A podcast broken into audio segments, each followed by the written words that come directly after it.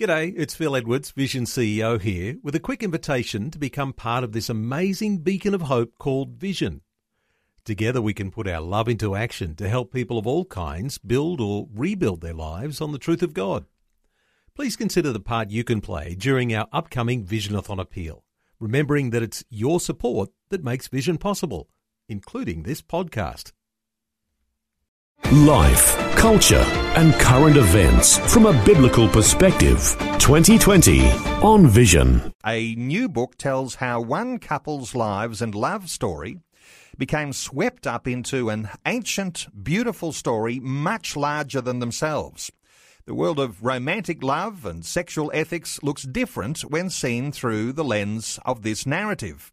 In this book, uh, there's a description of an attempt to live out this ancient story's wisdom in modern times. The new book I'm talking about is called In Love, the larger story of sex and marriage. The author is Dr. Ryan Messmore. Now, Ryan directs the Millis Institute. It's a Christ centered tertiary liberal arts program that he designed at the Christian Heritage College in Brisbane. There is a launch for the book. That's how new it is. In fact, uh, when you Google it or when you try to get a hold of it, uh, you may actually be on a uh, a list of uh, being available when the book is actually able to be sent out to you, but there is a book launch that's happening where you can hear Ryan speaking about the book on the 7th of March between 5 and 6 at the Christian Heritage College in Brisbane. I'll tell you how you can get a hold of it as we get our conversation underway. But a special welcome back to 2020, Ryan Messmore. Great to talk to you. Wonderful to be here, Neil. Thanks. Well, Ryan, this is your story, and the dimensions of this are just profound mm. because you're taking up a ancient uh, and wonderful tradition of how marriage came together in biblical times, and you've actually applied this into your own romance. So we are going to hear a love story today, but uh, give us an in the nutshell version of of your love story. Sure. Yeah. Well, you know, the most the two most important decisions I think anybody could make in life is do I follow the Lord Jesus Christ and who am I going to marry? And as it turns out, those stories are actually interwoven, and we understand uh, the biblical story. And um, I, I, came upon this connection early when I was at university, at Duke University in the United States. And as I began to court or date uh, my girlfriend, uh, we began to make intentional efforts to incorporate aspects of the ancient Jewish betrothal story into our own relationship. So, what would that mean for the way that we um, dated, for the way that we got engaged, for the way that we planned our wedding, for the way that we thought about marriage? Um, so, the book talks about how I, Karen and I, my soon to be wife, and I tried to incorporate uh, this Jewish story into our relationship. And then the deeper story that we came to realize is how that Jewish story illumines the entire biblical narrative.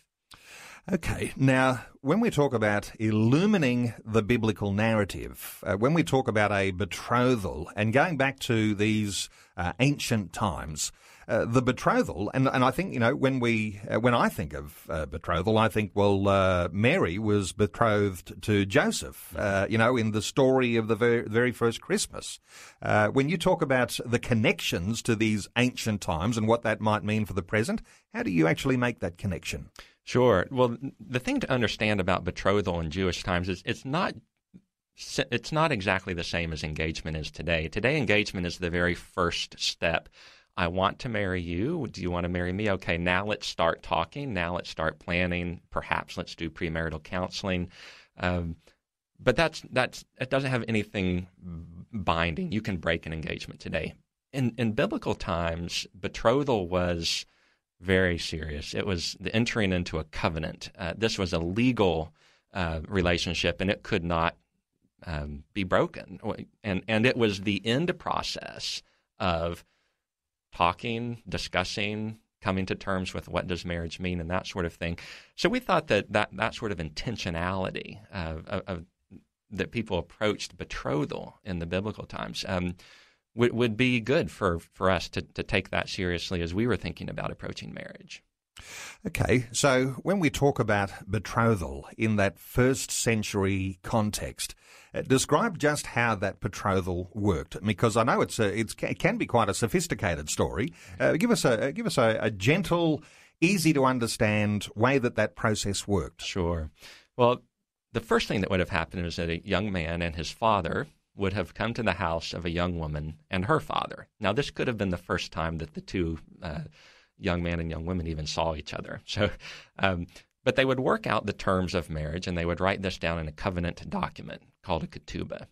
And then uh, they would present this to the father of the young woman. And if she agreed, uh, she the, the young man would offer her a cup of wine. And she would take the wine, and if she agreed to the terms, she would sip the cup of wine. And then he would say, This cup represents a, a new covenant in blood. And that's how important that people would have taken this. The, the, the, the wine represented the blood of an animal. And back in those days, if you were to cut a covenant, uh, to form a covenant, you would slice, you would kill an animal, slice it in two, and then you would walk between the separated carcass, as if to say to the covenant partner, if I break the terms of this covenant, may what happened to this animal happen to me. I mean, that's how seriously they took the covenant nature of marriage. Uh, then, what's very interesting uh, today, couples after engagement, you know, they might, you know, go on a honeymoon or you know celebrate with family. Back then, the young man, the young woman, left each other and perhaps did not see each other for another year, which is just mind-boggling. Um, he went back to his father's homestead and began building a house, a, a room onto his father's house, and this would become their residence. Uh, when that was done, which often took up to a year, he would go claim the bride, um, bring her back to the father's homestead, and there they would once again read the covenant document formula. They would sip from that same cup of wine, and then they would um, consummate the marriage sexually. So that was that was the process in Jewish times, and it really it speaks to the covenant nature that of marriage as they saw it. Let's talk about how you might relate elements of that ancient covenant process uh, to a modern day marriage because it would seem to me, and uh, lots of listeners will no doubt be uh, drawing some uh, parallels to uh, all of those sorts of spiritual processes, uh, the shedding of blood and the cutting of the covenant. We, we, can, we can really relate those to our Christian walk. But it demonstrates, doesn't it, just how far watered down the idea of the strength and value of a covenant is in marriage today. So when you relate this to your own experience mm-hmm. and to the way we typically think about marriage here in Australia or in the West, uh, how do you how do you describe that watering down? Sure, yeah. Well, a couple things. I, I, think the first thing has to do with the way that we think about love, and even the way we speak about love. Back then, in that sort of story, uh, this sort of covenant could not have been based on kind of romantic butterflies stirring in the stomach. They had just met each other, perhaps, and so it had to be marriage had to be based on something deeper than felt love. And so that's one of the big things that Karen and I began to think what would it mean to view marriage not based in romantic love, but based in something else? What else would that be? Covenant faithfulness. So as the emotions come, as they go, as they wax, as they wane, we certainly hope the feelings are there. But if the feelings subside, that doesn't mean that the covenant of marriage can be undermined and broken. It's not. It's a covenant. A covenant is a lifelong uh, relationship. Another thing that, that we thought about was when does the discussion about what marriage means take place? Uh, back then, in biblical times, it took place before engagement. Now, we get engaged, we set the date of the wedding, we send out invitations to everybody we know, and then we begin to talk about budgets and whether we want to have children. And and that's a lot of pressure. Uh, if, if an argument comes up or a disagreement comes up, it's, a lot of pressure to say, well, I'm sure we can figure that out later. The date's already set. So Karen and I said, what if we went through not premarital counseling after engagement? What if we went through pre engagement counseling?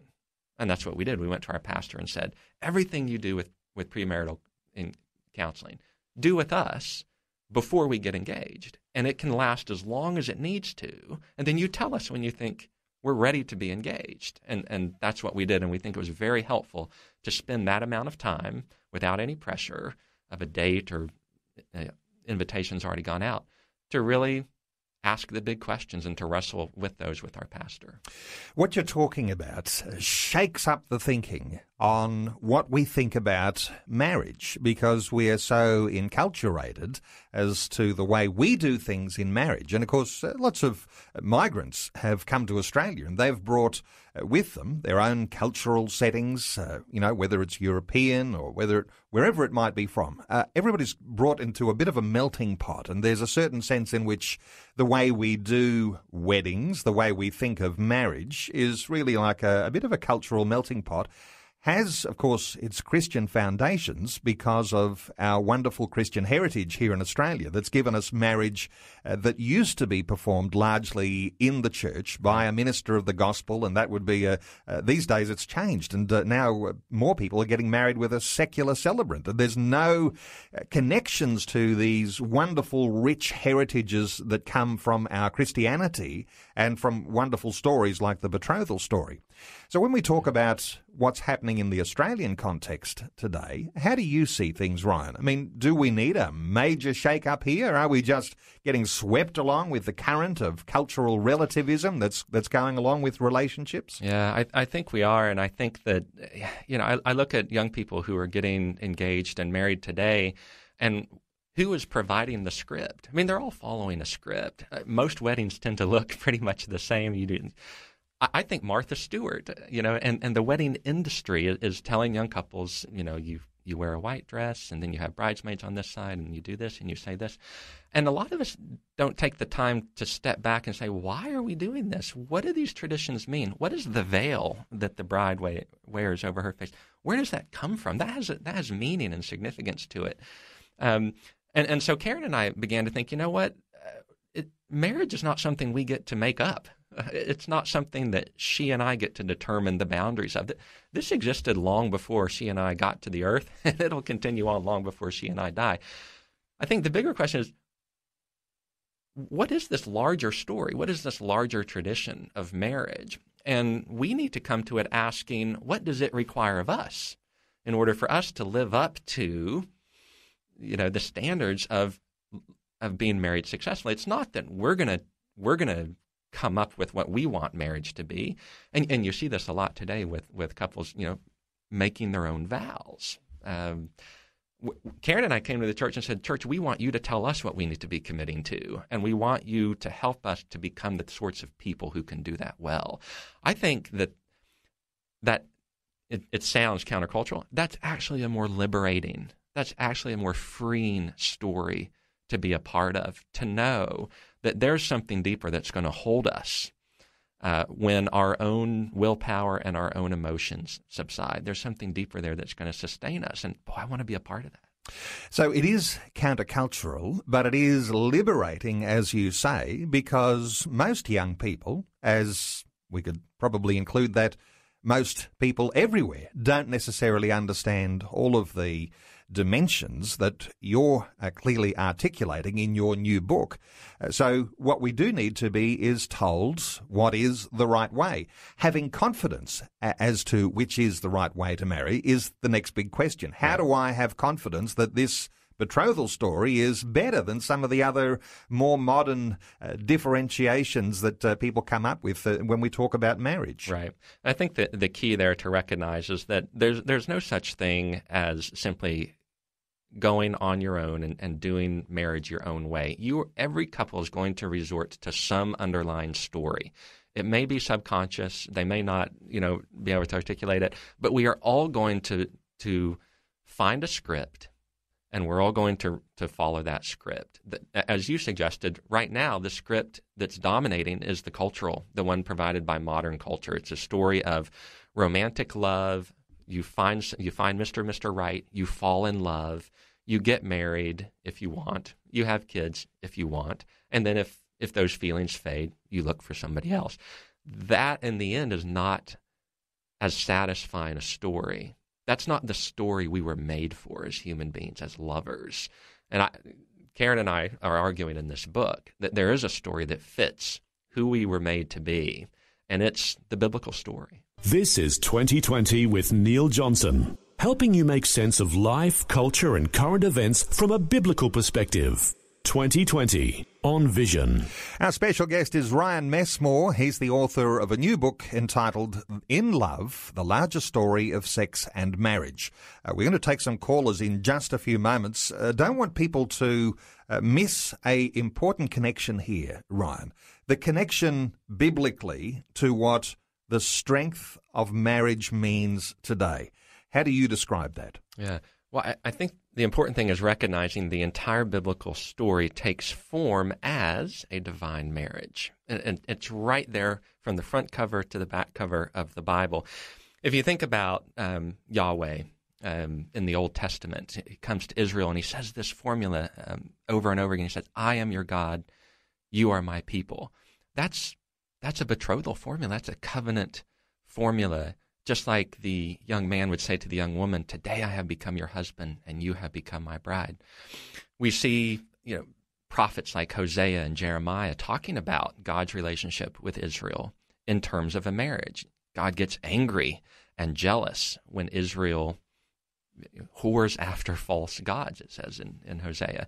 When you get to the, the New Testament, you have John the Baptist describing himself as the friend of the groom you have Jesus referring to himself as the groom. And at the high point of the story, I think, at the Last Supper, you know, this Jesus takes a cup of wine and he turns to his disciples and he says, This cup represents a new covenant in blood. And then he offers it to them. And they take and they sip. Now, in that day, in that language, what would the disciples have heard and understood Jesus to be doing? Might they have heard that as betrothal language. Well, what's the next thing Jesus says uh, at the Last Supper? He says, I'm about to depart from you. And where am I going? I'm going to return to my Father's home and prepare there for you many rooms. And one day I will come again to claim you as my bride. And I will bring you back to my Father's house, and we will dwell there for eternity at the great wedding feast of the Lamb. That's the way heaven is described in the very last chapter of the Bible. So, from the very front cover, Adam and Eve uniting in a one flesh marriage, to the very end of this wedding banquet of the Lamb, you have a story of God uniting himself to his people in a divine marriage. And that's really good news because that means that God's relationship with us is a covenant. It's not based on romantic feelings, it's not based on how happy we make God. We disappoint him, we cause him to be angry, but thank goodness there's something deeper that our relationship with the Lord is based on, and that's covenant faithfulness. We're taking calls on 1 800 316 316. Thanks for waiting so patiently. Ursula on the south coast of New South Wales. Hello, Ursula. Welcome along. Oh, good good morning. Thanks for taking my call. I am so so thankful that you are mentioning the covenantal aspect of marriage. I just can't thank you enough because that's something I did not realize in my youth and made shipwreck of part of my life. And if it hadn't been for God's grace, never mind, we all know the story. Um, but yeah, the church should be, hopefully, will be in the future a um, a good place where young people can learn this, other than the family. You know, I mean, we've tried to teach our children this. But the other the other aspect of our life in general, I think it, that's sort of very crucial for this is uh, 1 Corinthians 6, 19, 20. We are not our own. And of course, it applies to other aspects like how we handle our money and you know our life in general. But you know, if we really had that down pat, uh, that you know we do not belong to ourselves, we were bought with a price, then you know our approach to lots of things, and especially marriage, can be very different, and a lot of agony of choice could be saved us uh, by saying, well, you know, I'm doing it God's way. That's my only choice. It's the choice I made. Ursula, wonderful thoughts. Let's get a response from Ryan. Yeah, it's such a crucial point in seeing that uh, the purpose, the goal, where our love relationships are supposed to lead and point to on earth are ultimately toward this relationship, this covenant relationship between Christ and the church. And you know, the Apostle Paul says that much. Um, that's why when, when Karen and I got married, we had inscribed on the inside of our wedding ring, for and until Christ.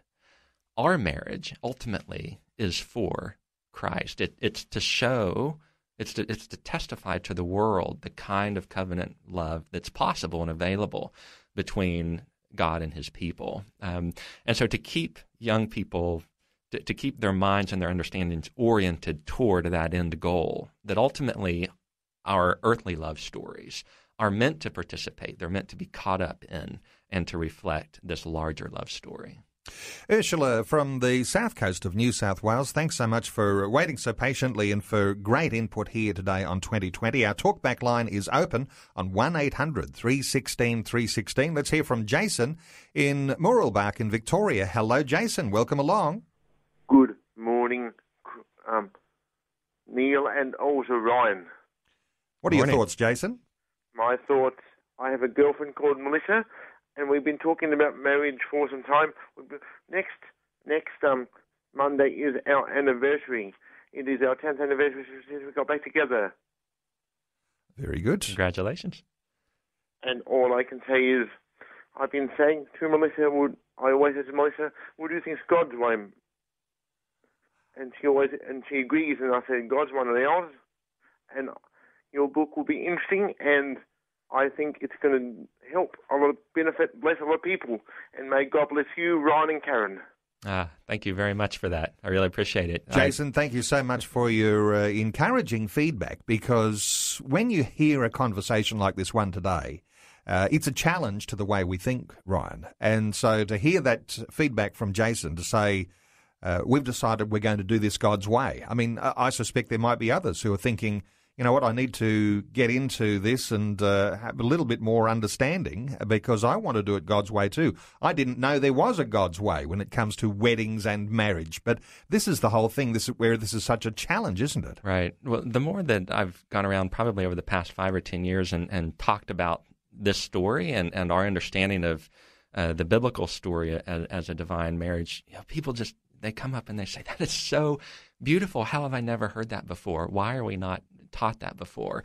And so I, I, think it's again we we were made for this, we were wired for this, and I think when when people hear the story, they resonate deeply with it. Um, it's it, it, it's it, it's the deepest passion I think that, that human beings have. And uh, one thing I think too that resonates uh, is that you are a demonstrated model of actually putting this into practice. Now you've written about it, and your story is available for others to read as well. But uh, but it must have been quite challenging, even for your own family, uh, for your friends, uh, that you were going to be doing something completely different to the ordinary way that people do that culturally. It, it, was. We we got some looks when when we did certain things. One of the things we did when we were at university was we fasted once a week for our relationship. So every Thursday uh, we fasted, and you know it was strange because Thursday would always be the day where there was free food available on campus. So it just yep. somehow it worked out that way. But when we would say no, you know, we we're we're not going to we're not going to eat that way, and then explain why, we kind of got some looks. You know, the pre-engagement uh, thing raised some eyebrows, even with the pastor that we asked to do it. Um, we even once we were engaged, we we said, you know what, we we want to take the in preparation intentionally. So we went to a parenting class before we were even married and got some strange looks. but it all fits together in a beautiful If story. you're planning to do this God's way, you might do things in a different order. And uh, we'll be back to continue our conversation. The talkback line open 1800 316 316, talking about a new book called In Love, The Larger Story of Sex and Marriage. Why don't we take some calls? We've got some calls who have been waiting patiently. Let's take one from Colin in Mackay in Queensland. Hello, Colin. Welcome along to 2020. Thank you, Neil, and praise our Heavenly Father that you are there every morning. I praise Him for that too. Yeah, I, I just want to share just a little bit of my story. Sure. My, my wife and I have 28 and a half years of marriage. Ooh, and um, we, we, were, we were blessed by our wedding date was 6 8 88, 6 being man and 3 eights being God, right? Um, that, that, that that's that's just a quirky thing for us, our biblical biblical numerics. Okay, good. But okay, but also my wife, because now that I have been struck down with a an incurable disease, I cannot work anymore. She has a nickname. I, oh, she has two nicknames. Her first nickname is Proverbs 31, the whole ver- all the verses, and also she um, has another nickname before Proverbs 31 that I thought of. She's my better half called Seven Eighths. Okay. Did you understand that? I'm not sure on the seven eighths. I know the Proverbs 31 woman is a wonderful picture of uh, biblical womanhood. What is the seven eighths? Uh, just explain that just very quickly for us. She is my better half, seven eighths. So, so seven of the uh, one eighth, seven half of it. She's my better half. You It's it's a different way to describe half, isn't it? But uh, but I can see, I can hear the sentiment uh, that you're conveying there. That that she is almost everything, and uh, your appreciation for her is uh, higher than uh, you can possibly even describe because you can't say 50-50. You're saying seven eighths. Uh, let's get some thoughts from Ryan. Ryan, your thoughts on what Colin is sharing.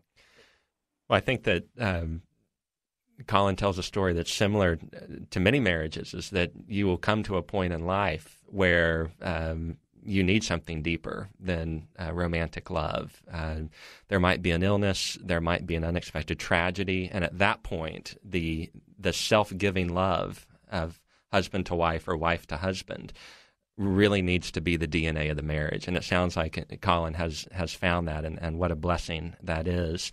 Um, but that's what I think we need to help young people understand that they are entering into, what they are signing up for in marriage is a relationship in which they will be called upon to give of themselves at a future date when it might not feel good, when it might not be easy. Um, and if they can say yes to that, then they're then they're ready. It needs to be something deeper than just the butterflies in the stomach. Colin from Mackay, thanks so much for your input today here on 2020. 1 800 316 316 if you'd like to join our conversation. Before we move on, uh, there are some wedding vows uh, that we often use, and there are traditional wedding vows uh, for better, for worse, uh, for richer, for poorer, in sickness and in health.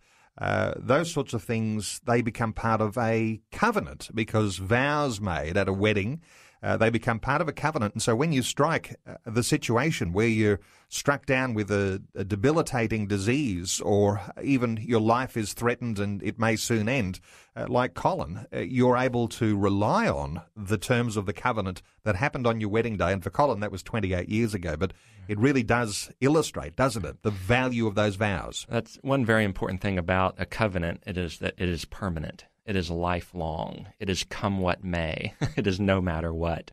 And you're right. It it is very appropriate and I think very important to articulate those vows um, at, at, a wedding ceremony. Today, I, I hear more and more of the language of "as long as we both shall love." Well, that's not covenant language. Uh, what if you fall out of love? Well, then, you know, we say, well, love is over, and so our marriage is over. But as long as we both shall live, that's signing up for a covenant bond, a permanent, lifelong covenant bond. That's the sort of relationship God has committed to his people. And that's what we need to reflect in our marriages. Taking calls on 1 800 316 316. Let's hear from Shelby in Sunnybank in Queensland. Hello, Shelby. Hey, yeah, Neil. How you going, buddy? And Very well. Ryan, mate, it's just beautiful. It's wonderful. It's fantastic to hear. Um, I wish I had more of this information uh, when I was uh, married in my late teens. Um, it is just incredible to hear what's going on here with your book and uh, what what's the shows, what you're saying here. Um, I just think that um, this world, uh, let alone Australia, needs this so much. The community needs this so much because um, I don't think the, this real marriage or engagement vow, a covenant, as well as marriage vow covenants, um, are, are thought of and deeply made. It's a shame that we have these cele- uh, celebrities that do these celebrants, I should say, that do these um, weddings, and none of this has ever, none of this thought is put to it. Uh, we should go really revival back to the original, as you guys have done. It seems amazing what you've done for yourselves, let alone what you're doing for others. Um, and this world needs to go back revival, right back to the basis of the covenants of um, of our engagements, let alone marriages. Hey, Shelby, thank you so much for your input there. Uh, your response, Ryan? I, I really appreciate that, Shelby, and and you're right. I think our times uh, have revealed what happens with marriage when it moves away from that sort of understanding of you know a, a covenant bond. Yes, supported, buffeted, encouraged, inspired by romantic feelings. God gave us those for a reason. They're good, but uh, we're, we're, we're seeing now what happens when a culture boils down marriage to just those feelings, and you marriage is just your relationship with with with your number one person. That's how that's how some people describe it, and that can allow all sorts of different relationships to be confused with marriage. Uh, but we need to, I agree with you, we need to bring this back look at um, the underlying story that gives marriage its meaning, and that is a story of covenant love. Thank you so much to Shelby. 1 800 316 316 if you'd like to join in our conversation. And while there are those big dimensions, Ryan, uh, where we talk about God and his covenant with humanity, and the shedding of the blood, the cutting of the covenant. God who's going to uphold his end of the covenant no matter what, whether we are faithful or not faithful. He is going to uphold uh, that covenant.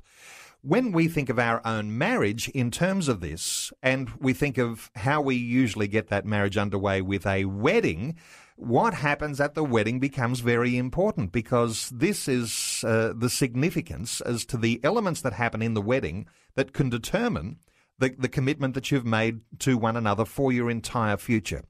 Your wedding looked a little bit different to what some people's wedding uh, tends to look today. D- describe those differences for us. Sure. Well, we we we describe this in the book not only with words but also with some some photos of our engagement and our wedding. We, we did a we incorporated a couple things into both of those events. Uh, one was sipping from the cup. So when I proposed to Karen, I poured a cup of wine. I handed it to her, and I said, "This cup represents a covenant in blood." And her taking that cup and sipping from it was an, an enactment of her acceptance of of marriage. I also, uh, during our engagement, uh, washed her feet. So I had a, a, little bowl of water and a towel, and um, I did that to express the sort of self giving love that Christ demonstrated to his disciples at the Last Supper when he gave them a cup of wine and said, This cup represents a new covenant in blood. We, we did both of those things at our wedding as well. Um, so during the wedding, my dad came forward. He poured a wine into that same cup that we had used in our engagement. And I turned to Karen and, and said those words, and, and she sipped from the cup, and then I sipped from the cup.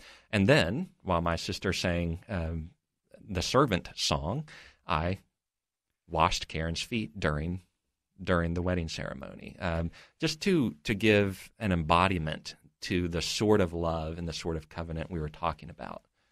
Well, we're taking calls on 1 800 316 316 if you'd like to join in our conversation today.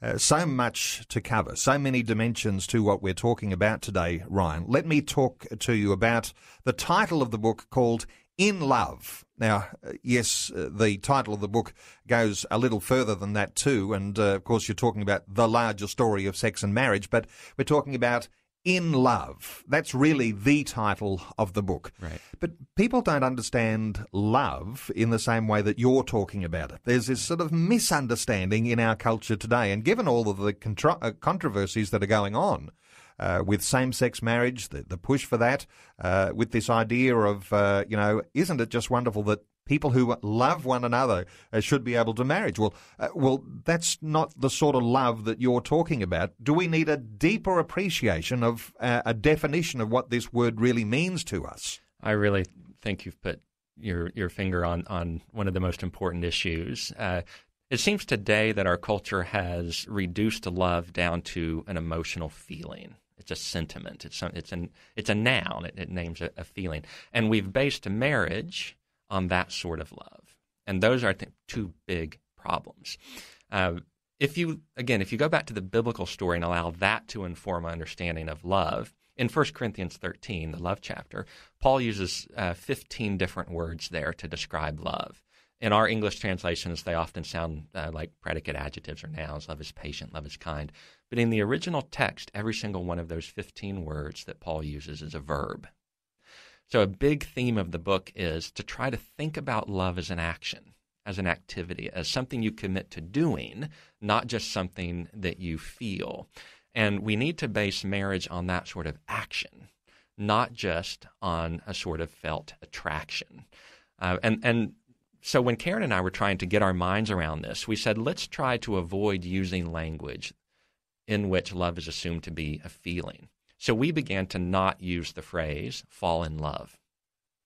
Instead, we began to talk about falling into infatuation, falling into feel, you know, that sort of thing, which is good. That leads you to the point inspires you to get to know each other so that you can come to the point of making a commitment of deciding to serve the good of the other person. That is love. Helping you make sense of life, culture, and current events from a biblical perspective. 2020 on Vision. We're talking about a new book called In Love, the larger story of sex and marriage. The author is Dr. Ryan Messmore. He is our guest in the studio. I know uh, there'll be listeners saying, I need to hear this conversation again to take in all of the dimensions I know someone in my own family or my friends or my workmates who will need to hear this conversation. Let me encourage you, we will have this conversation on a podcast later this afternoon when you go to the 2020 page at vision.org.au. Uh, Ryan, uh, let's take another call. Let's hear from Janelle in Kingaroy in Queensland. Hello, Janelle. Welcome along. Thank you. Hello, how are you? Very well, Janelle. What are your thoughts? Uh, I just wanted to thank Ryan as, as well for um, what he's doing in his book. It's fantastic. I just wanted to uh, flag how you can talk to young people, uh, even Christians, who, because of the infiltration of the way the world thinks into the church, um, you know, the whole living together thing um, is not seen as anything bad. And, and how can we talk to young people as to how destructive this can be for what true marriage is according to God's way? Yeah, great question, uh, Janelle. I think there's uh, a, a, couple ways. I mean, there, there's a straightforward way in simply looking at statistics for cohabitation. I mean, it, it is an actual, it, it's been researched and it's been shown that if you live together before you're married, you reduce the chances that you will have a successful marriage. Um, mm-hmm. And and so if if young people want a happy, healthy, successful marriage, uh, they are hindering themselves by choosing to live together. Now, mm-hmm. that's kind of a through the front door approach, kind of very straightforward. Here's some data. Here's some statistics. Yeah. That that often doesn't prove to be powerful enough uh, no. to overcome the emotional attraction yes. to to live together. Th- that's why I'm I'm trying to frame this entire book in the form of a story, of a yes. positive, beautiful narrative. That's what captures the imagination. Yes. And and I think we're going to have to become better at doing that as a church if we're going to want to reach young people. That's so so I, I kind of save the ethics of all of this until, you know, the last chapter or two right. and, and, just kind of put forward here, here's here's a real flesh and blood story and here's how it it changed our lives, and we hope it can change yours. And if we can pull people in and attract them through the story, then the ethics will simply be the, the natural outcome, uh, of mm-hmm. the logical implications of that story. So that that's my preferred route. Uh, of course, the statistics and the arguments are important, but I think we need to capture them with a story. Say, hey, you want a beautiful love story. Yes. Everybody wants a beautiful love story. Yes. Um, Listen to this one. Thing, sorry, going to ask another question? Is that okay? Sure. Yep, yep. You're still on uh, online uh, on air, uh, Janelle. Yes, thank you. Just the other question was um, because there's so many Christian marriages breaking up. A lot of young people are saying, "What's the point of getting married anyway?" When people who are supposedly doing it right um, are getting it wrong anyway. Can I just say uh, before your response there, Ryan, that there is a misnomer in the idea of Christian marriages breaking up at the same rate as those who are outside the church. And there's been some research done in this area as well uh, that show that uh, people who are conducting their marriage on Christian foundations connected with a local church actually have strong and flourishing marriages. And uh, there is a, a rumor that seems to float around, and uh, wherever it comes up, I'm always addressing it, uh, that somehow or other divorce in the church is the same rate as outside the church. It's just not true. And you can, uh, can Google some things, you'll find some articles about that. but your response to what Janelle is sharing there, there Ryan? I, I've heard the same thing that you're describing, uh, Janelle. Young people looking around them and saying, you know what? this seems to be a lot of work and a lot of heartache and a lot of brokenness, and you can count me out. I'm, I'm quite okay on my own. Thank you very much. And I'll, I can get the sex and I can get the, the whatever else, um, but I, I don't want the marriage. And I think, again, we, we simply have to um, show that this, the longing for covenant union, I think, is one of the deepest wirings uh, within a human being. Um, we were made in the image of a God who binds himself covenantally, maritally to a people.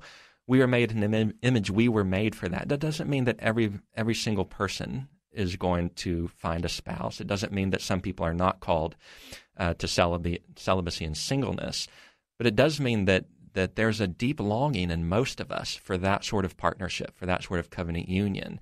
And so, if we can help people to do that well, if we can show that there are resources, there are different ways of thinking about it, um, and that God promises to help if we allow our story to participate in His larger story, then I think that that we can attract young people. You know that what we're what we're talking about is something different than the marriages you're seeing uh, around you. That there there is a better way.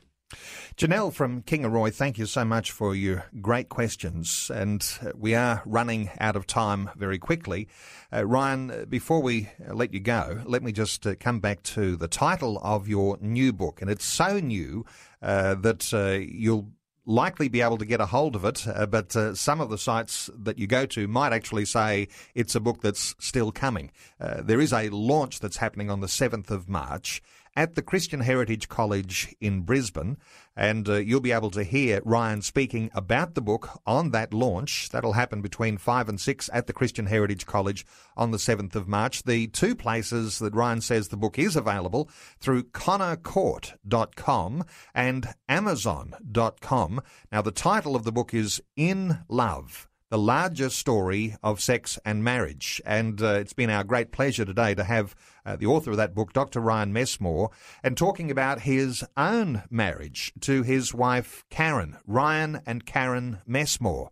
And uh, Ryan, uh, just as we uh, as we conclude here, uh, it is your story, and I suspect some people will say, "Well, I knew there was a vague connection there to the biblical idea, but really, I wanted to see somebody who's actually uh, taken those principles and run with them in our day, and you've done that. So, my congratulations to you and Karen in having been able to go through a process which is, in a leadership way, going to set the uh, set the, the new parameters for people as they think about getting married. Well, I, I appreciate that. I, we certainly have not done it perfectly. Um, we certainly, you know, have made our mistakes along the way, but it has been such an encouragement to us to see our marriage within this larger story that we want to to share that with others and hope that it encourages them.